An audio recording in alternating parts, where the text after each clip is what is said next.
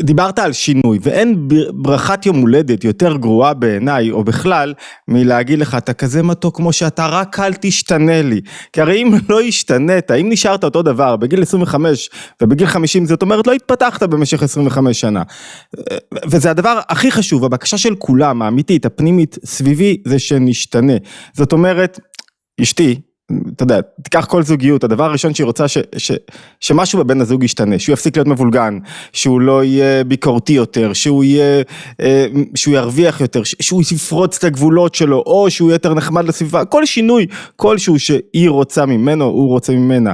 הילדים שלי רוצים שאני אשתנה קצת, שאני אבא יותר קליל, פחות עובד, יותר בבית. אני רוצה להשתנות, להתגבר על פחדים שלי, להתגבר על, על חוסר היכולת שלי לנהל צוותים. להתגבר על, כל אחד יש לו את המשהו המסוים שמגביל אותו והוא רוצה להשתנות בו. ואתה יודע מה, אנחנו ערב ראש השנה. הקדוש ברוך הוא, הקריאה הגדולה שלו ביותר אליך, תשתנה כבר, תזוז כבר מהמקום שבו אתה נמצא.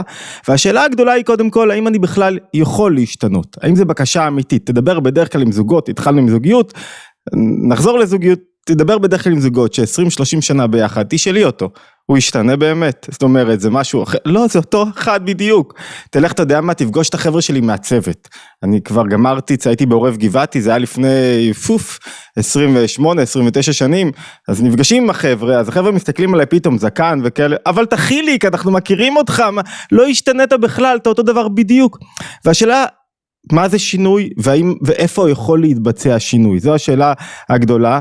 הרי בשכל ברור לכולנו שאנחנו יכולים להשתנות. בהבנות שכליות בהשגות דברים שלא תפסתי אתמול אני היום פתאום תופס אני יכול להשתנות.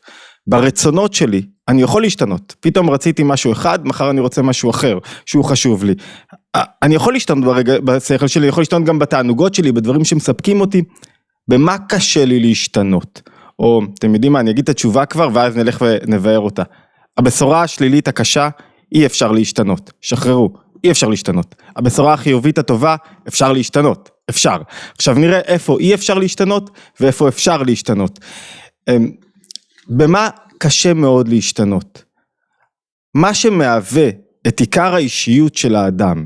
כשאני אומר אישיות זה המקום שהוא טרום ההתפתחות השכלית, עוד לפני שאני מכוון את עצמי באמצעות הדעת שלי, באמצעות המחשבה שלי, באמצעות השכל שלי, המקום הפראי קצת בנפש, מהו המקום הפראי בנפש? מקום שאפילו נקרא לו אימפולסיבי, שתמיד אני חוזר אליו, מהו המקום הזה? זה העולם הרגשי שלי, ובעולם הרגשי שלי יש לנו מגוון של רגשות. בספרות היהודית הם נקראים מידות, אבל יש לנו מידה אחת, או נטייה אחת, שהיא הדומיננטית בטבע שלנו, היא איתה נולדנו, היא מושרשת בנו בספרות הקבלה, כך נכתב, זאת אומרת היא מוטבעת בנו, והיא לא יכולה כמעט להשתנות בנו. זאת אומרת, מי שיש לו למשל נטייה ל... גבורה, הוא יש לו נטייה יותר לביקורתיות, לפעמים לצמצום, להערות, לשיפוטיות, לראות את, את מה שחסר, יהיה לו קשה מאוד להשתנות בטבע שלו. תכף נראה במה הוא יכול להשתנות, יהיה לו מאוד קשה להשתנות בטבע שלו ולהפך לאדם אחר. מי שיש לו קושי, אה, אה, שהוא איש של חברה ופתוח ואוהב אנשים, יהיה לו מאוד קשה להשתנות בטבע שלו, זאת אומרת להיות אדם שיודע להסתגר, יודע להיות עם עצמו, בתוך עצמו, במשך ימים שלמים, להיות מרוכז, להיות ממוקד, בדרך כלל אדם כזה הוא אדם שהוא קצת פחות חברתי, זאת אומרת אם טיפוס האישיות שלך הוא יותר נוטה לקו החסד, הוא יותר נוטה, אני מניח שיש פה אנשים בעלי ידיעות שונות, הוא יותר נוטה לכיוון החסד, לכיוון אה, השיתופי פעולה והיחסים עם אנשים, יהיה לו קשה פתאום לגלות שינוי אחר בתוכו. אנחנו קוראים את העקדה, עקדת יצחק, זה אחד הדברים החשובים שאנחנו קוראים שהוא למה תוקעים בשופר של איל, כדי להזכיר לנו את העקד. אפשר להזכיר פה כמה דברים יהודיים קצת, משה? אני לא... אפשר. זה, זה מרחב אה, יהודי אני מניח. אז אחד, אחד, אחד הסיבות שבגינם אנחנו דווקא משתמשים בשופר של איל ולא בכל דבר אחר בחצוצרה זה כי אומרים חכמים ואומר גם רש"י ואומר המדרש כי השופר מזכיר לנו את, את, את האיל שהוקרב במקום יצחק שאמור היה אברהם להקריב. אומרים אה תחשוב כשאתה שומע את השופר תחשוב על ניסיון העקדה. מה היה כל כך גדול בניסיון העקדה מה כל כך גדול בניסיון העקדה? ילדים הוקרבו באותה תקופה, זה לא היה איזה מחזה נדיר להקריב ילד, נו מה, כל איזה אליל היה אמר תקריב את הילדים, ילדים ישרפו חופשי על, על, על בסיס, אז אברהם הזדרז להקריב, אוקיי, בסדר, הזדרז לעשות מצווה, זה הניסיון הגדול, מסבירים בספרות החסידות שה... מעלה הגדולה של ניסיון העקדה זה שאברהם שבר בעצם את הטבע שלו, עד כדי כך זה קשה. הוא היה איש של חסד, עומד פתח האוהל, מארח אנשים, מזמין אותם הביתה, ופתאום הוא צריך להיות איש של גבורה, לשנות את הטבע שלו. המקום הפראי הזה בנפש, המקום הראשוני, המידה הדומיננטית בנפש שלי, לכולם יש רגשות. רגשות זה הדבר החשוב ביותר בחיים שלנו. כשמדברים על שינוי, מתחילים לדבר ברגשות. בדרך כלל כשאתה מדבר על יעדים, תוצאות, זה רק הצד החיצוני. אתה קודם כל צריך לעבוד על משהו רגשי. אתה צריך לעבוד על פחדים. אתה צריך לעבוד על חוסר אמון שלך בעצמך, שזה בסוף מתבטא בעולם הרגשי שלך. אתה צריך לעבוד על, אה, על, על אה, צמצום או הרחבה, על, על מגוון סוגי רגשות שמתגלים לנו מתוך המניפת הרגשות שיש בתוכנו. אבל העבודה הראשונה והמשמעותית והקשה ביותר, היא על העולם הרגשי. והשאלה אם הרגשות שלי, האם טבע המידות שלי, זאת אומרת, האם המידה הדומיננטית שמאירה בי יכולה להשתנות. ובדרך כלל, אם מי שנשוי פה, הזוגיות היא נייר לקמוס מעולה. שמאיר לנו היטב על אה, כל האתגרים שלנו. ובדרך כלל כשאתם מסתכלו, תסתכלו רגע תבחנו לאחור את ה... אני יודע, 5, 10, 15, 20 שנות נישואים שלכם ועל מה היו עיקר המריבות שלכם, על מה רבתם בעיקר, מה היה כאילו החיכוכים המתמידים? ואתם תראו ש-99, הייתי מסתכן ואומר אפילו 100% מהמריבות שלכם היו סביב אותה תכונה דומיננטית בך ואותה תכונה דומיננטית בי. כשהתכונה הדומיננטית, המידה הדומיננטית בי באה לידי ביטוי, היא המשמעותית ביותר והיא זאת שיוצרת את האינטראקציה לפעמים הבעייתית עם אשתי ולהפך. כמעט כל המריבות הן סביב אותה מידה. הן באות לידי ביטוי בצורות שונות, זאת אומרת, אם אני טיפוס יותר של, נגיד, יש מגוון של טיפוסים, אבל אם אני טיפוס יותר של נוטה לצמצום, אז כל האינטראקציה שלי עם אשתי תהיה סביב זה. והכל יאיר בזה, ואם היא רוצה יותר הרחבה, ודיברנו על חסד וגבורה, אז, אז כל האינטראקציה תהיה סביב זה. אני רוצה רגע להקריא לכם את לשונו, לשונו של הרבי מלובביץ', או לשונו של, זה, זה מובא בלא מעט מקומות, אצל הרבי הרש"ב, רבי שלום דובר, שהוא אחד מ... הוא נקרא הרמב"ם של החסידות, הוא כותב ככה, המידות הן בתוקף גדול, שאינם משתנים בעצם מהותם. זאת אומרת, המידה, המהות, הטבע שלי, העיקרי שלי, הטבע, כשאני אומר טבע אנחנו מדברים על העולם הרגשי שלי. העולם הרגשי שלי לכולם יש את כל מגוון הרגשות. זאת אומרת, כולם יכולים להיכנס לחרדות, כולם יכולים ליפול לעצבות, כולם יכולים ליפול לדיכאון, כולם יכולים ליפול לקנאה או תאווה או יצרים, אבל יש לי מידה אחת שהיא יותר דומיננטית אצלי.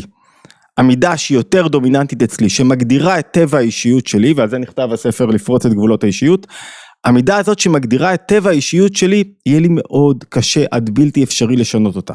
זה מה שניסיתי להגיד עד עכשיו בעשר דקות האחרונות. מידות אחרות, אם לא בטבע האישיות שלי חרדות ורק נדבקתי מחרדות מהסביבה, יהיה לי יותר קל להתגבר. אם לא בטבע האישיות שלי דיכאון ועצבות, אז, אז, אז, אז יהיה לי קל יותר לצאת מזה, אבל אם זה בטבע האישיות שלי, כל ימי חיי אני אתמודד עם עצבות. אם טבע האישיות שלי הוא קל, טבע האישיות זאת אומרת המידה שמאירה בי, יש הבדל בין מידות לרגשות, אנחנו עושים קצת איזה הכללה גסה, כי מידות הרבה יותר רחב מאשר רגשות. מידות אלה בעצם כוחות של הנפש, הנפש זה עצם החיים, הגוף זה מה שעצם החיים, מקור החיים, הרי מה התפקיד של הנפש? להחיות את הגוף. הנפש משדרת כוחות שונים, מקיפים ופנימיים לתוך הגוף, וככה מחיה אותו.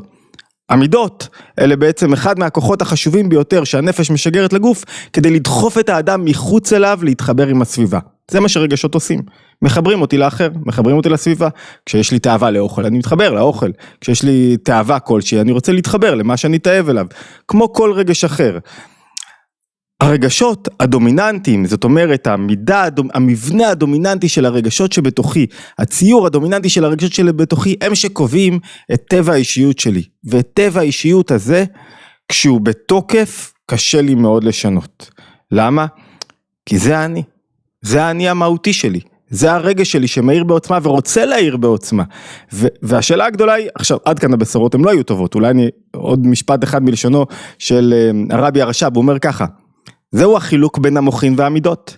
המוחין, השכל, אתם עכשיו תעברו עוד אה, קורס אימון, אז יגיד אה, משה, טוב תציבו יעדים כאלה, ותשבור את עצמך כאן, ואמרנו עקדת יצחק, המעלה הגדולה ש, שאברהם שבר את עצמו, ותשבור את עצמך כאן, ותציב יעדים כאן, ותשתנה כאן. המוחין, השכל, משתנה. אני יכול פתאום להבין דברים חדשים, ולגרור אחריי את העולם הרגשי שלי. העולם הרגשי שמאיר בי בעוצמה הראשוני, הפראי קראנו לו, הוא, הוא מושרש בי. והוא לא סתם מושרש בי, אני רוצה להגיד לכם איזה משהו חיובי רגע, להוריד לחץ רגע, קודם כל לפני, יש איזה תורה מאוד יפה, יש המון תורות יפות של אדמו"ר הזקן, אמ, תורה יפה שהיא די נסתרת של אדמו"ר הזקן בקצרים, בקצרים יש לו איזה ספר מאמרים קצרים שהוא אומר ככה, להבין עצה יעוצה שלא ייפול לב האדם עליו בראותו, שאחרי שהוא ניסה ולמד והתפלל לא נהפך לאיש אחר, לא השתנית בטבע שלך, לא עשית, לא נהיית מישהו אחר, והעניין הוא באמת, כי גוף האדם נשאר בשיקוצו כמקודם, זאת אומרת, המקום שבו הנפש שלך העירה נשאר כמו מקודם, אלא מה? הצלחת לייצר, טוב עכשיו אנחנו עוברים לצד של איפה כן אפשר לשתות, לצד החיובי, עד עכשיו היינו בקושי, עד עכשיו היינו בזה שבעצם הטבע האישיותי שלי לא יכול להשתנות. ו- ו- ו- ואנחנו רואים את זה בפועל, גם לא צריך את כל הציטוטים מספרות הקבלה והחסידות, גם לא צריך מקורות כדי לבוא לזה, אתה רואה בפועל, אתה רואה בן אדם, ת, תסתכל על אשתך, ואתה רואה שבטבע האישיותי הבסיסי שלה, להפך, טוב אני לא אסתכל על אשתי, תסתכלי על בעלך, ותראי שהוא לא השתנה, 35 שנה, הוא לא השתנה, תסתכל על הילד שלך, אתה רואה את הילד שלך, אתה מזהה תכונות מסוימות שהיו בו בגיל 3, בגיל 5, בגיל 7, בגיל 15, בגיל 25, בגיל 30, אתה רואה אותן תכונות מסוימות. ולא משנה כמה תארים הוא רכש וכמה כסף הוא עשה. אוקיי, מה כן? איפה יכול להיות שינוי? בואו נעבור לצד האופטימי. ניסיתי להגיד שגם הצד מה שנקרא פסימי הוא לא פסימי כל כך. לא סתם אתה לא יכול להשתנות. זה האתגר הגדול ביותר בחיים שלך. לא, אני לא אגיד לא יכול, כי יש מצבים שבן אדם עובד מאוד מאוד מאוד קשה למשך שנים ארוכות, ואז הוא מצליח לשנות את הטבע האישיות שלו. יש כאלה מקרים, זה דורש המון עבודה, המון התמדה, המון שינוי, לאט לאט, אתה גדל לאט לאט. זה, זה עבודה מאוד פנימית, זה לא פשוט, ואחרי זה רוב האנשים זה לא קורה. כאילו הם עובדים עובדים עובדים, רוב האנשים לפחות שאני נפגש בסדנאות ומקומות, אז הם עובדים עובדים עובדים ואז הם פתאום מרגישים שהם צמחו, גדלו, נהיו משהו אחר, ואחרי זה שוב חזרו לאיזה סטרס, שוב חזרו לאיזה מקום קשה בנפש, שוב התמודדות קשה, ואומר איך זה יכול להיות, הרי, הרי כבר הייתי במקום אחר, הרי כבר הצלחתי, הרי כבר ניצחתי, איך חזרתי לאותו מקום, איך זה יכול להיות? הסיבה היא שהרגש הדומיננטי חזר לעיר בעוצמה. אז איפה כן יכול להתקיים שינוי? מהו השינוי שעליו אנחנו מדברים? השינוי שעליו אנחנו מדברים הוא בשלושה ממדים. השינוי יכול, שהאדם יכול להשתנות בו, וזה השינוי שמבקשים מכל אחד מהם. היבט אחד של שינוי שהוא חשוב, נקרא בלבושי הנפש. מה זאת אומרת לבושי הנפש? יש לנו אמרנו נפש, ויש גוף. הנפש מהירה בתוך הגוף, נכון? היא מהירה בעוצמות שונות, לא כל הזמן באותה עוצמה, כשאני קם הערה היא עוצמה אחרת, כשאני נרגש העוצמה היא שונה, כשאני כזה תעבן ועצל ועצוב העוצמה היא אחרת. זאת אומרת, כל פעם יש הערה שונה של הנפש בתוך הגוף. ו... אבל הנפש לא מהירה באופן ישיר בתוך הגוף. יש עוד מנגנון שהוא בעצם נקרא התלבשות של הנפש בתוך הגוף, והוא נקרא לבושי הנפש. לבושי הנפש המרכזיים הם מחשבה, דיבור ומעשה. והאדמו"ר הזה כן אומר את זה מאוד יפה בתניא, הוא אומר, הרי לבושי הנפש הם רק לבושים לנפש. זאת אומרת, האופן שבו אני מתלבש. מה זאת אומרת לבושים? כדי, אין לי הרבה זמן כדי להוריד את זה למטה. איך אני יודע מה אני מרגיש? איך אתם יודעים מה אתם מרגישים? הרגשות לא נגלים לנו באופן ישיר. מה, יש לי דופק, נו, דופק זה מדד של הגוף. דופק יכול להיות בגלל שיש מחבל בחוץ, חס ושלום, או בגלל שאני מתרגש מהזוגיות החדשה. איך אתה יודע, איך אתה מכיר את הרגשות שלך? רק דרך לבושי הנפש, אין דרך אחרת. המחשבות, לא היית בבית שבועיים, אתה חושב על אה, בן או בת הזוג שלך, אתה מתעורר בך הרגשות. זאת אומרת, הרגשות, אה, סליחה, המחשבות, לבושי הנפש, הם מגלי הנפש גם נקראים. הם מגלים לי את מי שאני בפנימיות, בעצם. הם מגלים את הפנימיות. הבחירה שלי, אני לא יכול להחליט מה קורה לי בעולם הרגשי. אני יכול להחליט איפה הבחירה של האדם, איפה הוא יכול להשתנות, בלבושי הנפש. לכן כל מיני אה, אה, זרמים או תנועות או גישות כמו CBT וגישות שעובדות על המחשבות, הם בסופו של דבר, אתה עובד על משהו חיצוני. על משהו שהוא רק לבוש ומגלה הנפש, והנה הוא פתאום יכול לעבוד גם על הפנימיות שלך, על העולם הרגשי. קשה מאוד לעבוד על הרגשות במישרין.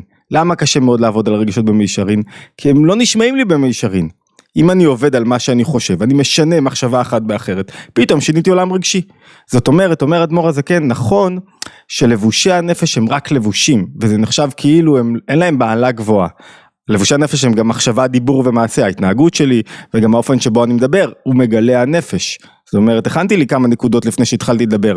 תוך כדי דיבור אני מגלה לעצמי דברים מסוימים, ולכם. הדיבור מגלה לעצמך ולזולת, מחשבה מדברה, מגלה לי. והוא אומר נכון שהלבושים הם רק לבוש, הם רק דבר חיצוני שאתה מלביש, אבל בלשונו כך גדלה וגבהה וגדלה מעלתם, הוא אומר בפרק ד' בתניא, עד אין סוף ועל מעלת נפש רוח ונשמה עצמם. זאת אומרת, השינוי שאתה יכול לעשות דרך עבודה על מחשבות, או על מחשבות, על דיבורים, על מעשים, הוא לאין קץ מאשר השינוי הפנימי. כלומר, אם אני מוריד את זה רגע לפרקטיקה למטה, אני לא אשתנה לאשתי, אבל פתאום היא תקבל בעל שהוא לא ממורמר בדיבור שלו, ופתאום הוא תקבל בעל שמפרגן, ופתאום הילדים שלי יקבלו בעל, אבא שיודע להכניס אה, חיוכים ושמחה הביתה, ופתאום אה, אני אדע להשתנות באיך שאני חושב ואיך שאני מדבר, ופתאום כלפי חוץ לא ידעו שאני נאבק כל הזמן, שלא השתניתי, והמאבק נשאר בתוכי, אבל כלפי חוץ אתם תראו אדם אחר. שינוי ראשון שאנחנו מגדירים הוא בלבושי הנפש, במחשבה, דיבור ומעשה, שזה עבודה שנקראת עבודה טכנית יחסית. למה היא טכנית? כי זה לא שינוי פנימי מהותי. זה עבודה, כשאתה עובד על המחשבות, אתם אני מניח שבקורס הזה ובהרבה קורסים אי אפשר לברוח מקורס אימון בלי עבודה על מחשבות. אין כזה דבר. למה אי אפשר לברוח? כי זה יסוד, אבל, אבל זה מאוד טכני יחסית. זה נקרא שינוי למטה מטעם ודעת. למה הוא טכני? כי לא הבנת משהו עמוק, לא עשית שינוי פנימי עמוק, עשית שינוי שכל עוד שאתה יודע לשמור על המחשבה, לשלוט בה, אתה, אתה ניצלת, אתה במקום טוב. לא הצלחת, לא ניצלת. וזה לרגע אחד, לכן זה גם, השינוי הוא מהיר, אם עכשיו יש לך מלא עומס מחשבות ועניינים, צריך לעשות סוויץ', לשנות את המחשבות. איך זה כבר, אני משאיר את זה לקורס, אבל הצלחת לעשות שינוי, באותו רגע יש לך כבר רווחה רגשית. כי לא הבאת לידי ביטוי את הרגשות הלא רצויים בתוך המחשבות. טוב, זה עניין לשיחה בפני עצמה. המקום השני שבו אנחנו יכולים לעשות שינוי, הוא להחליש את טבע האישיות שלי. זאת אומרת, הרגשות, ככל שהם מופיעים בעוצמה, יש לנו שני סוגי ביטוי של העולם הרגשי שלי. ביטוי מתוקן וביטוי פחות מתוקן שנקרא תוהו וזה לא בינארי או תוהו או תיקון זה כאילו אתה משחק עם, ה, עם הווליום של השלט. ככל שהרגשות יותר שולטים בי והשכל פחות דומיננטי מה קורה הרגשות יותר עוצמתיים אני נשלט על ידי העולם הרגשי שלי. מה המטרה היא? המטרה של השינוי זה להחליש את העולם הרגשי, ויותר להישמע לשכל. מה זאת אומרת שכל?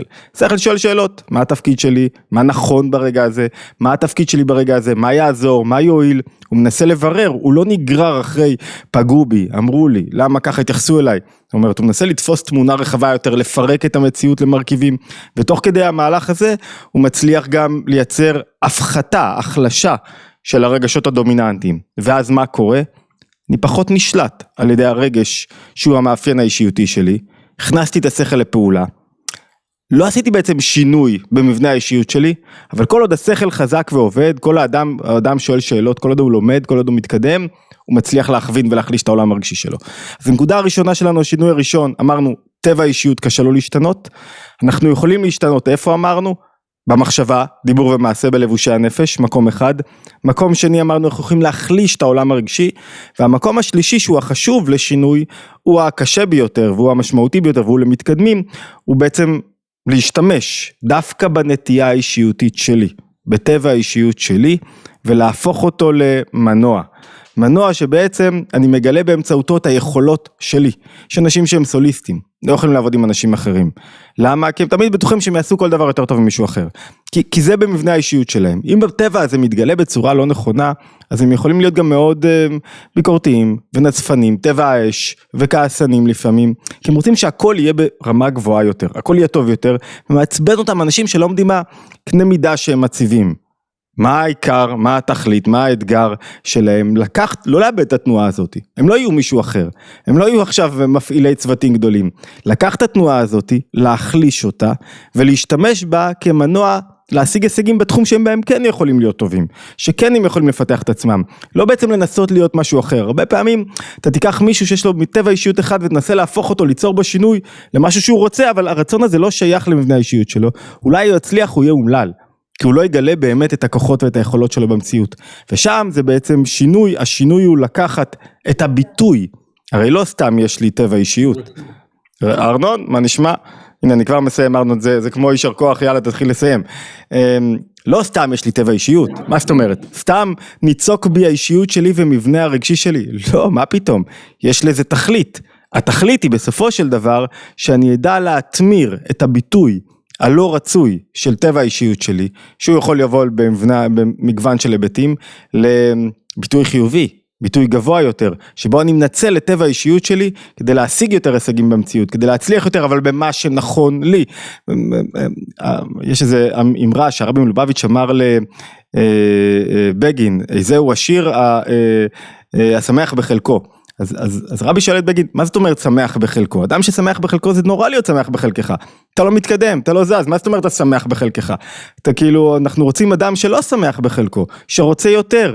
אלא מאי, שמח בחלקו זה לא שאני מסתפק, להסתפק זה נורא, כאילו מה זה להסתפק? דחוף יותר, אפילו להסתפק בכסף, זה כאילו משהו שונה ביהדות, לך תביא יותר כדי שתגלה יותר את הערך שלך במציאות. השמח בחלקו זה שמח בחלק שלו, במסלול שלו, בעבודה שלו, בעסק שלו, בדר... בגילוי הרגשי שלו, בטבע האישיות שלו, אז, אז אני חושב שאם אני מסכם, הקורס, שמעתי רבות על טוב ומיטיב, ונראה לי ששם יוצרים שינוי באחד ההיבטים, תודה לכולם על ההקשבה, היה כיף גדול.